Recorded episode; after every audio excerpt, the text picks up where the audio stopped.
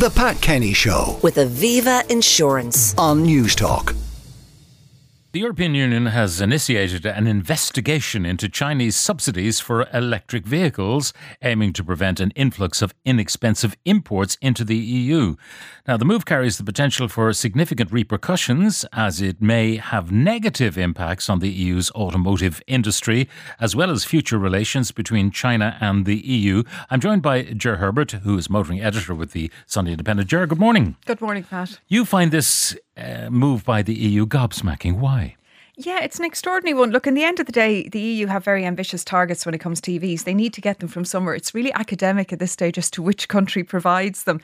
Um, Well, they'd like obviously the German manufacturers, uh, the BMWs, the Mercedes, uh, the the the Volkswagen's huge uh, group uh, globally uh, to to make them, would they not?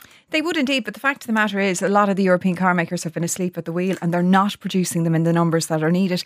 Now, the Chinese are coming in with they've an eight percent market share at the moment. They have about they're about twenty percent cheaper than what's been offered by the EU.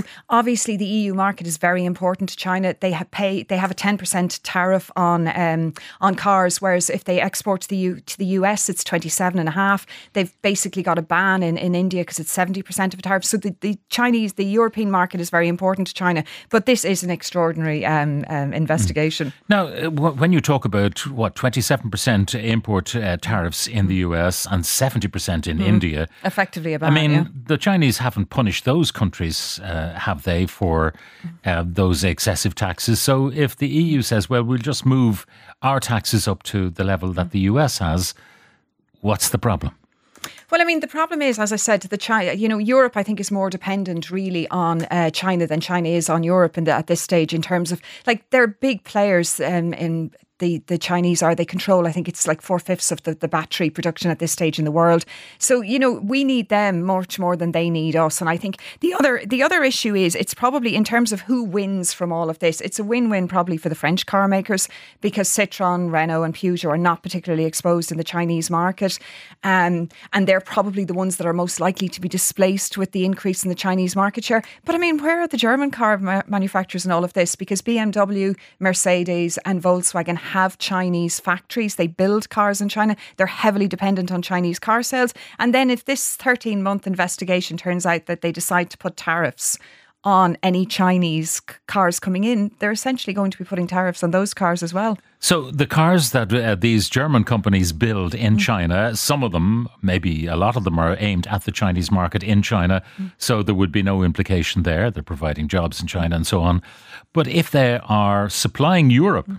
With the, those German cars, but in fact made in China, they would have to be tariffed as well. They would essentially, but the other problem as well is the likes of Volkswagen are particularly exposed in the Chinese market, and they have a huge amount of their pro- their uh, their sales come from um, China. If uh, you know this kind of coldness or frostiness develops between the EU and China, which this, I mean, Beijing have come out very strongly against this. That's not going to help trying to sell European cars in China. Then, so this is definitely not a good move for the uh, the German car industry. So the German car industry, I thought they might be baying for this. They're not. No, it seems it's coming from the French more than anything because, as I said, they have the most to gain and the least to lose, really. So, um, yeah, but I mean, remember the other thing is, as I said, it's a 13 month investigation. At that point, the EU Commission have to decide yes, we found enough evidence to justify tariffs, or we didn't and we closed the case. At that point, the member states can still vote on the tariffs.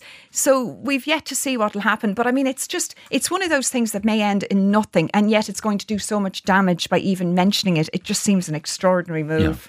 Now, uh, we might remember, if we're old enough, when Japanese cars started to come I- into uh, Europe and into Ireland, and you had Nissan, which was known as Datsun at the time, and uh, you had Toyota and so on, and they were regarded, you know, a bit sniffily. Oh, those Japanese, cheap, cheap Japanese cars. And indeed, they were a bit um, maybe extreme in their design uh, tastes and so on. They weren't quite European. They learned r- fairly rapidly. Then we had another wave. We had the Koreans arriving in town, the Hyundais and the Kias and so on, and people were a bit sniffy about them, regarding them as maybe inferior brands. And now they have become absolutely mainstream. Hyundai sometimes having the number one selling car.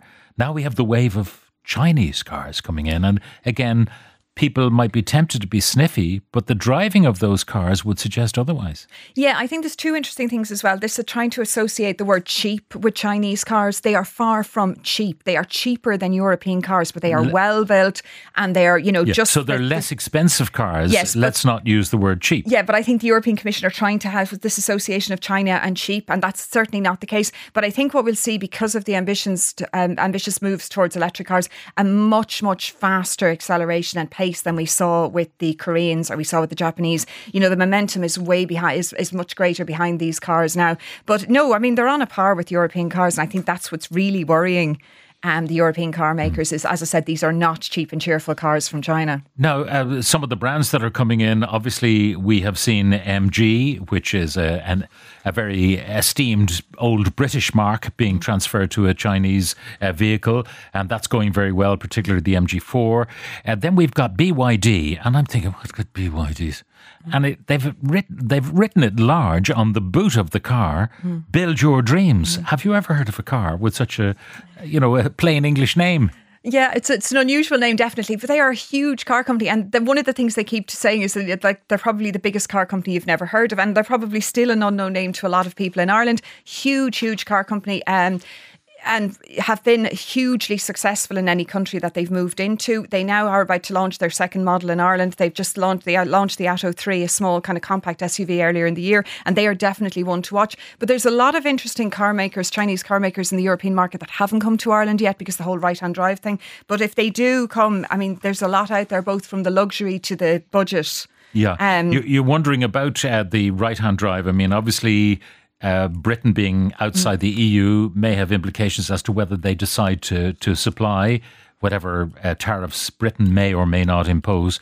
But you're looking at Japan for right-hand drive models. You're looking at uh, the southern African continent for right-hand drive. You're looking at uh, where Australia do they do right-hand drive? So there are a few places around the world, uh, and in order to make it worthwhile, you've got to have a critical mass. Yeah, what's interesting though, and what might bring them to Ireland quicker than what might have happened is remember the UK are talking about banning the sale of new petrol and diesel cars by 2030. So it's an attractive market for those Chinese car companies. So I think we will see right hand drive. Maybe not, you know, in the ne- definitely in the next 18 months. I, see, I think we're going to see an awful lot more of these Chinese car companies. Yeah, as I say, critical mass depending on uh, because they're all built by robots. So you just tell the robot, you know, you designed the dash maybe slightly differently for right and left, and you've got to place the pedals differently. But otherwise, the design is pretty much the same, and you just have to devote assembly line time to right hand drive. Yeah, it's slightly more complex though, because I remember talking to European car makers about this before, and they said it's not just you know a little, literally a mirror image. You can't just flip everything. So there are, and I noticed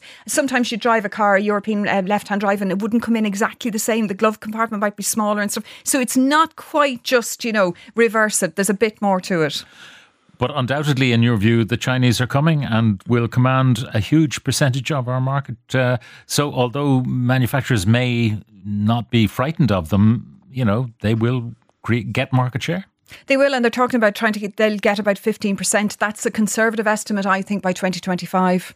So that's a big chunk of the European market for somebody who started, co- you know, a company that start, companies that started from nothing, really. And your message to Ursula von der Leyen is be careful what you wish for. Exactly. All right, Ger Herbert, motoring editor with the Sunday Independent. Uh, thank you very much.